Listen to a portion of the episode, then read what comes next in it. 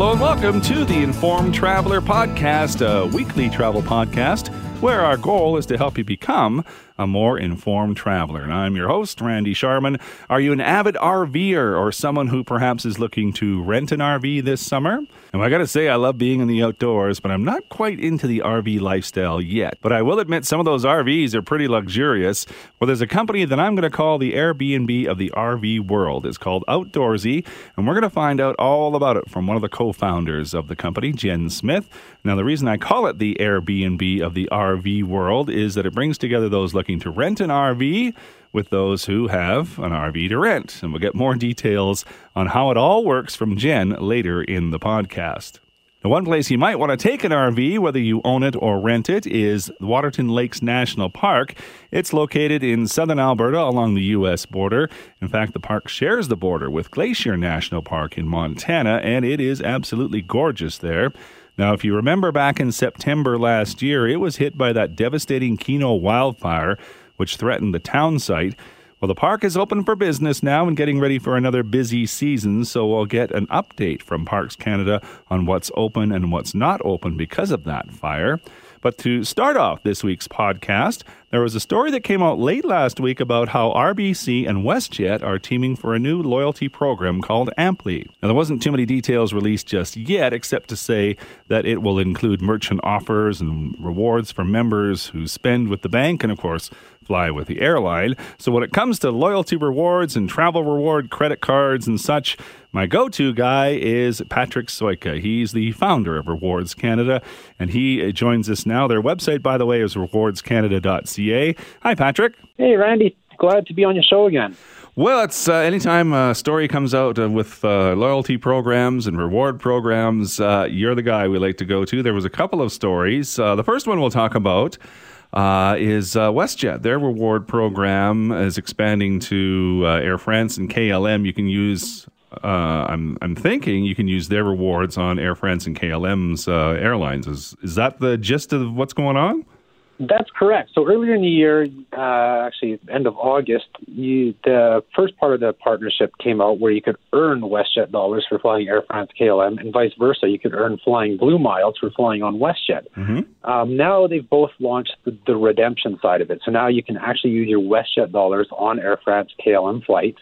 And the way they run it, they call it their member exclusive fares. So it's not like your your general WestJet rewards program where it's dollar for dollar they give you a set dollar amount and you have to have that amount to redeem for it. So, for example, if you want to fly Air France or KLM from Canada to Europe, it's 349 WestJet dollars. It starts at that amount. It can go higher depending on connections and, and other things, but in most cases, it'll be at $349 one way. Um, so great option seeing that Air France KLM fly to Vancouver, Edmonton, Calgary, Toronto, Montreal. So it just opens up so many more options for WestJetters. And then you can always connect too from smaller cities, Regina, Saskatoon, Winnipeg, you name it. Connect to any of those big cities to connect to Air France flights. Um, even on there, even though it's hard to find availability, I found a couple days you can jump on Air France's flight to Tahiti out of LAX. Um, so you fly WestJet to Los Angeles and then Air France to Tahiti, and you can use your WestJet dollars there, seven hundred twenty-nine dollars one way. Wow! And of course, you have yeah, so you have Asia and Africa as well uh, that have been opened up. Now, there's other options that Air or uh, WestJet had with with Delta, but this just opens up even more cities because Delta doesn't fly to too many cities in Africa. Air France, KLM do, so there, there's just so many more options, and a lot more cities in Europe that you can connect to. Mm-hmm. Um, it, it, this edition and then Qantas should be hopefully still coming before the end of the year. Truly make the WestJet Rewards program a true frequent flyer program now because you can pretty much fly to anywhere in the world using WestJet dollars. So, so great news for, for members of that program. And vice versa, you'll be able to use your flying Blue Mile to fly WestJet within Canada, WestJet to the U.S., to Hawaii, you name it. Uh, when I, at the time of recording, the redemption rates weren't on the Air France site yet. They're on the Flying Blue site. We're just waiting on confirmation what the amounts will be, but chances are it's going to be like 25,000 miles round trip within North America to fly on WestJet. So, so competitive and similar to your other frequent flyer programs. So you're giving this two thumbs up, are you?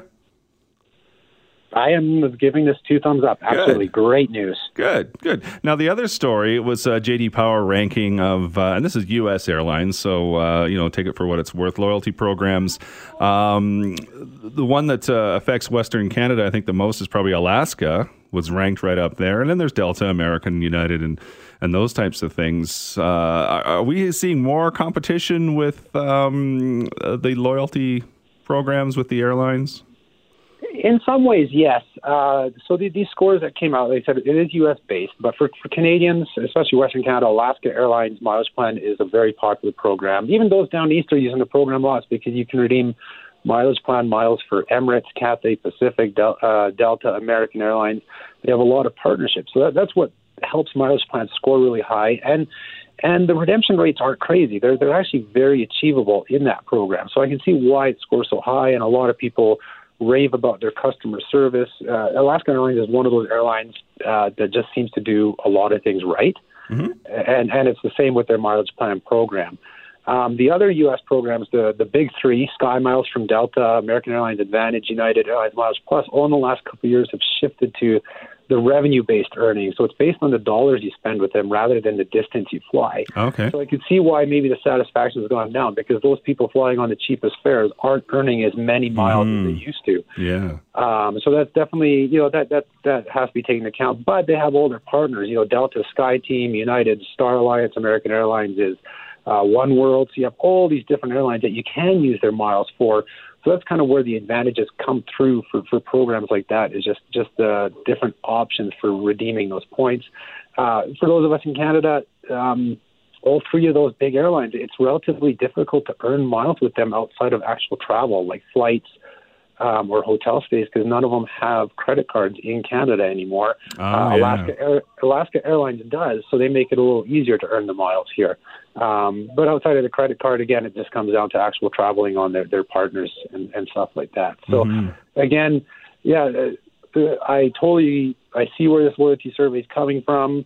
Um, does it affect the Canadians as much? Not as much, but you you have a decent amount of people who do, you know, use the Sky Miles program, use United Airlines Mileage Plus. Yeah. Um, a lot of people like Mileage Plus because it's an option for Air Canada because they're partners. So you can actually use Mileage Plus miles on Air Canada flights rather than Aeroplan. So some people went that route instead of Aeroplan. Um, but in general, I, I agree. I, you know, Alaska Airlines Mileage Plan, great program. Definitely a, one of the top ones there. Any recent news that you mentioned Air Canada about their new one coming out to replace Aeroplan?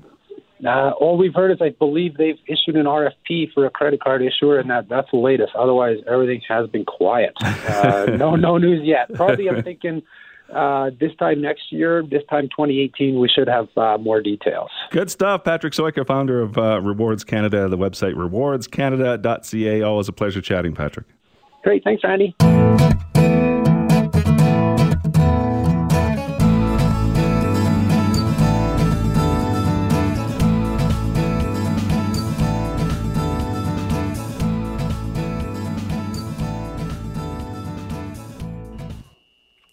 Lots of folks own RVs. Lots of folks want to rent RVs. So, how do you bring the two together? Well, simple. You invent a company that does just that, and you call it Outdoorsy. And that's exactly what Jen Young did. She helped co found Outdoorsy. The website is outdoorsy.com, and she joins us now. Hi, Jen. Hi, how are you? Thanks for having me, Randy. I'm well, thank you. I guess it's uh, becoming, well, we're already well, I think, into the camping season, but it'll really get going once the uh, schools are out and we get into the summer holidays. But tell me how Outdoorsy got started. Well, Outdoorsy got started, um, interestingly, in, in Canada, North Vancouver, in fact. Um, my partner and I, Jeff, both of us were working big corporate jobs and you know just got to that point in our, our life and career and thought there's got to be something more than working under fluorescent lights in office buildings. And we both love outdoor travel. We love spending time outdoors. And we happened to be working um, in in the industry. And that's when we fell upon the fact that there's 18 million RVs in North America that sit in driveways for most of the year unused. So you just do some simple math 18 million RVs times the 350 days that most of them sit unused in driveways, and that's over a, a billion available rental days, which is mm-hmm. the whole market. So we thought, you know, we, we all know the likes of Uber and dog walking marketplaces like Rover and Airbnbs that, you know, marketplaces are a safe place to transact and they offer a lot of value for the, the renter and the owner side. So we thought, you know what, we're going to start outdoorsy, and we're going to help owners who have an RV uh, make money renting it when they're not using it, and we're going to help all those fantastic, you know, couples and families and individual people who want to spend their time in parks and campgrounds and just get outside uh, you know, make that easier for them to access affordable RVs to enjoy their time outside. Hmm. Uh, well, I can think of a couple of people in my neighborhood that their RV just sits there and sits there, and maybe, like you say, for a week or so they use it. So yeah, there is a lot of RVs out there that aren't being used. So there's two ways, uh, two sides of this. There's the renter and there's the rentee. So let's start with the renter. How does it work? If I have an RV and I, am not using it as much as I should, uh, how do I get involved with Outdoorsy? Oh, so easy to do. So basically, if you own an RV, you just go to outdoorsy.com, and on the top right of the website, there's a button called List Your RV. You click on that button, and through four easy steps, we ask you some information about the year, make, and model. We ask you about the amenities to describe what's inside. Uh, we ask for your VIN number. We qualify you for our insurance program, which is one of the things that makes Outdoorsy particularly special. We've negotiated with Aviva, the, the, the largest uh, insurance provider in Canada, to cover $2 million liability and unlimited comp and collision insurance for all of our owners. So we qualify you for that insurance. You upload some pictures, you set your pricing rates, and you work through that flow, and then you publish your RV on outdoorsy.com, which makes it available for the millions of people that come to the website who are looking to search and find and book an RV for their trip. Nice. Sounds very simple. Uh, now, if I'm looking to rent an RV and I'm a rentee, how does that work? And if you're a rentee, it's even more simple because it's it's fun to go shopping online. Really, um, you most most renters come and they start by uh, you know, where, where's the destination that they want to pick up the RV? So you just entered the destination, some details around what you're looking for, so the number of people it sleeps. There's a lot of other filter um, options. Are, are the RVs pet friendly? Um, do they come with uh, the accessories that you also want to have included in the RV? So, for example, a lot of the owners will throw in barbecue kits and the lawn chairs and fishing rods and paddle boards and lots of other equipment. So you can search and find an RV that is the type that you want, sleeps the number of people you want, and has all of the other recreational um, uh, goodies uh, packed in the RV for you. And you basically pick the one you want, message the owner directly. You'll go back and forth either through SMS or email on the platform, and you book the RV. And the next step is really just a meeting at that person's home. Um, some of our owners will actually drop off the RV for you at the campground you're going to. Uh, but it's really that simple. And then um, transaction is made between the owner and the renter. That was my next question. I thought I was thinking, would it be better to go pick it up at someone's home and then drive it to the campsite, or can I just pick it up right at the campsite? I think that would be uh, the best way because then I'm saving on setting up. Because really, I'm basically I'm a lazy camper, uh, Jen. Well, you know, lazy or efficient, Randy. There's many ways to look at that. um, but but isn't that great, right? Like that's you know, it's just one of the benefits of of marketplaces today, especially in the camping and the RVing community. People are so responsible and so helpful. Like Canadians just love to, you know, make it easy and to, you know, do a good job. So that's why so many of the Canadians on the site that are renting their RV will will offer uh, delivery and setup options so they will uh, they'll drop off the RV in any one of the campgrounds. They'll get the generator working for you. They'll they'll hook it up and plug everything in. It's really just like a one stop shop. And then at the end of the uh, camping, they come and pick it up. Yep, and they absolutely will come and pick it up. We've got so many owners that do that, and in fact, owners often prefer that sometimes too because they're like, hey, look, you know, if you're not familiar with the rig, then let me do the pickup and the drop off. Other owners on the other side of the spectrum you know, know that setting up RVs is pretty simple and straightforward anyway. So they, you know, they, they don't mind if the, the renter is doing all of that themselves. Um, the good thing about outdoorsy.com and the ways that we allow you to message back and forth between the owner and the renter is if anything goes wrong, if there's any problems, um, it's just like an easy one click uh, through the site to message the owner while you're on on the trip. Also, we do provide roadside assistance, which is um, which is also a fantastic option. So if anything goes wrong, there's lots of technicians and people that are able to come and help you out. Mm-hmm. It's pretty safe and easy to use. So, how long have you been doing? it? I imagine a lot of the legwork has been done as far as you know setting up the business model, because as you mentioned, there's Airbnb and Lyft and Uber. So, those companies, I imagine they've done. Uh, you can just sort of model it after that, right? Absolutely. I mean, definitely marketplaces, as you said, Uber and Lyft are, are very good examples in Airbnb. They set the stage for how do we process payments online? How do we make sure that ratings and reviews in the marketplace are verified? How do we make sure that those layers um, of the, the marketplace exist? But what Outdoorsy um, did and, and really spent the majority of the first year of our business is working through the complexities of uh, or specific to, sorry, RVs, motorhomes, trailers, camper vans. So what we did was we went to RV insurance companies. We custom negotiated insurance programs. So if anything does happen, if you do have to file a claim, it comes right through our service um, desks. We also focus on hiring customer service agents that are bilingual and that have a lot of deep RV and or motorhome and or trailer knowledge. So you know, that's the difference I'd say between marketplaces. A lot of the tech for payments and processing and communication are there. But if you really want a special experience and, and, and know that you're talking to people who really understand camping, hookup, RVing, the, the vehicles themselves across all the different types, you got to go to experts, and that's what Outdoorsy is for uh, for owners and for renters. We're mm-hmm. experts in RVing. So, give me some tips what to look for as a renter, and maybe, uh, sorry, as a rentee, and then if I'm listing, what you know, what kind of pictures work best, and that kind of thing. Well, you you just hit the nail on the head for the like the most important tip. I mean, it probably doesn't come as any surprise, but you'd be amazed at how many more search results or how many more uh, booking requests you'll get if you've got a great picture. And the most important um, element in the picture is people.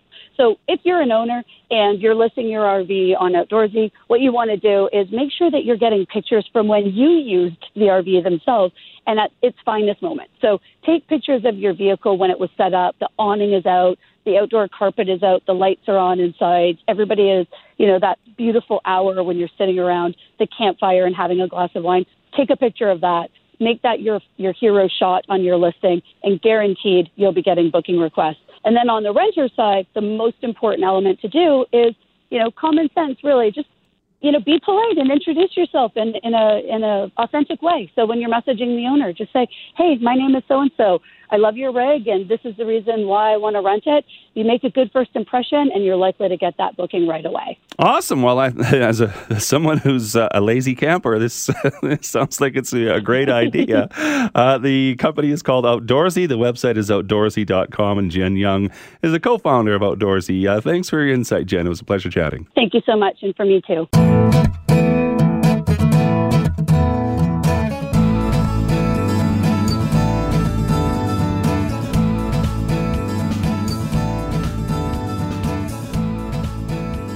On August 30th of last year, after an intense lightning and thunderstorm, Parks Canada fire management staff in Waterton Lakes National Park detected a wildfire about 10 kilometers from the park boundary in BC. Now, exceptionally hot weather, strong winds, and extreme dry conditions fueled what was then to become the Kenow wildfire. Now, a week later, an evacuation alert was issued, and on September 8th, with the hot, dry weather and high winds continuing, an evacuation order was issued. In the days that followed, the Kenow wildfire firmly established itself in Waterton Lakes National Park. In the end, the wildfire burned 38,000 hectares, including 19,000 hectares in the park itself. The wildfire had a significant impact on the infrastructure in the park, so here we are, getting set for another summer season in the park, and I thought it would be a good idea to get an update on where the park is at. So we're joined now by Locke Marshall. He is the Visitor Experience Manager for Waterton Lakes National Park. The Parks Canada website, by the way, is www.pc.gc.ca. Thanks for joining us, Locke. Hi there. Well, uh, let's go back to last year. Last year was such a big year for Parks Canada because they had the 150, uh, Canada 150, and free visitor passes. Uh, but also uh, for Waterton, it wasn't such a great thing towards the end of the year because of that uh, Kenow uh, wildfire. So let's start this way. do you expect visitation to be up about the same? I know it was such a big year last year. And then we'll talk about the fire. Uh, well, the, the visitation actually has been trending upward for quite a number of years. Uh, last year we had our biggest year ever, of course, because of the celebratory year, but uh, we had around 578,000 people visit the park last year. And uh, and so yeah, yeah, we, we we do expect there still to be a lot of uh, interest in visiting Waterton Lakes National Park. However, um, the Kenow wildfire, as you as you pointed out earlier, it, it did affect the the park to to quite a degree in uh, 2017 in September we uh, we actually had to close the park for a while while the wildfire was actually inside the park and then we reopened. Uh, this year uh, there will be some impact by that. There are some areas of the park that are, are closed uh, still lots of areas that are open so we're expecting a, a fairly uh, busy year and we're hoping that people will kind of check with us uh, and think about maybe the best times to visit when they do decide to come. Mm-hmm. And, a, and, a, good way to do that is on the website, the Parks Canada website, pc.gc.ca, and then you just click through to find Waterton Lakes National Park. Um, now, so getting back to the fire, now, would people know a huge difference uh, if they went to the park today versus last year? Uh, certainly, yes, they would. Uh, I mean, there are still areas of the park that are very visible just from the main roadways that have uh, obviously been burned. So it's it's it's kind of you know it, it is quite striking. However, it's very interesting as well in that um, it's amazing how green things are under the burnt trees uh, in in a lot of places. So uh, yes, they will notice a difference, and uh, as they look up on the slopes, they'll see uh, you know uh, standing burnt trees up on the slopes of the mountains as well. Mm-hmm. And does it affect anything like the uh, hiking trails, the camping sites, and those things too? Uh, yes, it does. Um, there are certain areas of the park that uh, that are closed uh, because of the fire. So I, again, you know, your suggestion about checking the website is a good one. Uh, as as we're able to open different areas, uh, we'll let people know on the website. Right now, of course, the main entrance uh, part uh, roadway is open. Uh, you can get to the town site, to the village, and uh, you know the shops and, and restaurants and things like that. Uh, also, the lake is, is open for paddling, and the boat tours are running. Uh, the the stables are still offering uh, rides, uh, so those things are open. Chief Mountain Highway that uh, leads between us and Glacier National Park in the United States is open. Uh, so yeah, there there are several lots of things that are open, but there are also things that are closed. So again, if they're thinking of something in particular, it's best for them to check ahead to make mm-hmm. sure that that's available to them. How big is the park in relation to some of the others, say uh, Banff or Yoho or Kootenay, that uh, people are familiar with? It's it's quite a bit smaller than than some of the other uh, mountain parks. Definitely, it's only uh, 505 square kilometers, so it's not exactly you know you know a huge park. The the interesting thing about that though is that because we're in such close proximity to other protected areas like the uh, Akamina Kishinena Provincial Park to the west of us in British Columbia, uh, Glacier National Park to the south of us in uh, in the United States, uh, and also to the north of us, the uh, the newly created uh, Castle uh, Wilderness Area and Castle Provincial Park. Uh, you know, it's it's kind of still a, a pretty big area of, a protected area and a place for recreation. Mm-hmm. Are you getting into your busy time of year, or you, does it wait till school is out and then it really sort of kind of hits the fan kind of thing? yes to both of those questions. It, it is it is still quite busy even this early in the season, especially on weekends. Uh, but certainly as soon as uh, June, you know, middle of June, end of June arrive, uh, a lot of our visitation is from the United States, so uh, their schools get out a little sooner. So yeah, middle of June uh, through uh, definitely through sep- you know early part of September is the busiest time, but we're fairly busy even into uh, as far as uh, Thanksgiving. Mm. So people are planning a trip and maybe have never been to Waterton Lakes National Park, and one of the great things about it, I think, anyways, you're right on the U.S. border, so you kind of get the the best of both worlds. You can cross the border in, in by boat and in other fun ways. So give me some tips on uh, just planning a trip there. Uh, certainly, if they're if folks are planning on crossing the border, they should make sure they have the proper documentation, for, you know, uh, passports and that type of thing, because uh, that's required. Uh, when you're actually crossing the border and, and going beyond. Uh, the boat cruise is a little different situation. You can cross the border, and as long as you're not going beyond the uh, the ranger station at the south end of the lake, then uh, you're not. Uh, it's not necessary to actually cross custom, you know, pass customs, but it's still best to take your identification with you. Uh, so yeah, but it's a very unique uh, experience. Uh, Waterton Lakes National Park and Glacier National Park in the United States were joined back in 1932 by acts of Congress and Parliament uh, to be the world's first international peace park. So we actually do work very closely with the U.S. National Park Service.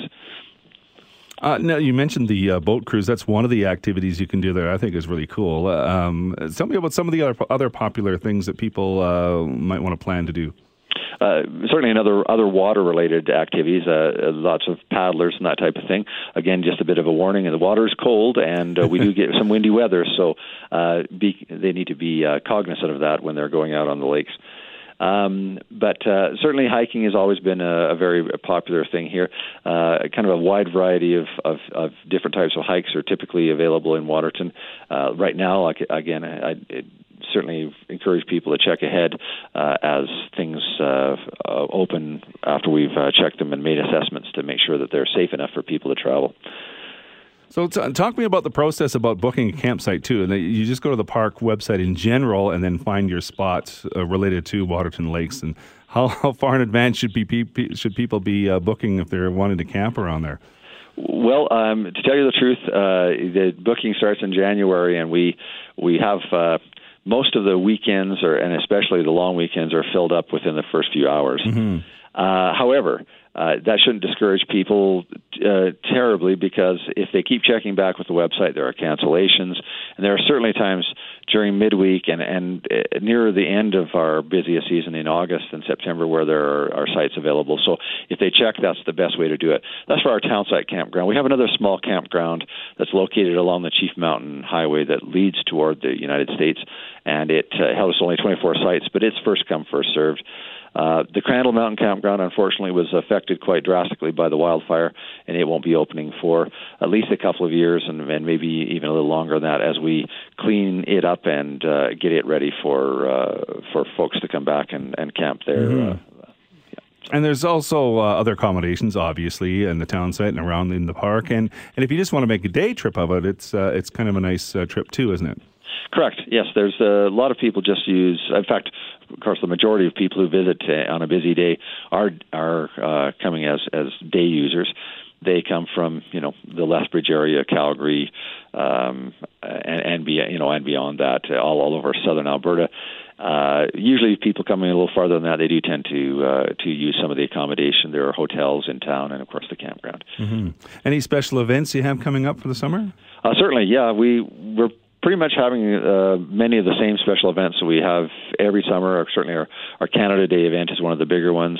Uh, the Blackfoot uh, Festival that's, that takes place uh, end of July this year is is one that uh, happens every year, and it's it's something worth uh, worth having a look at if if you, if you'd like to come during that time.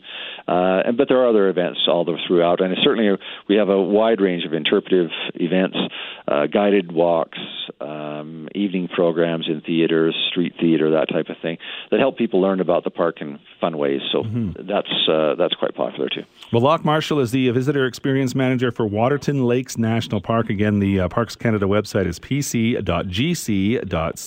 So here's to uh, another uh, good year as far as visitation and no fires this year. Let's hope. Thank you very much.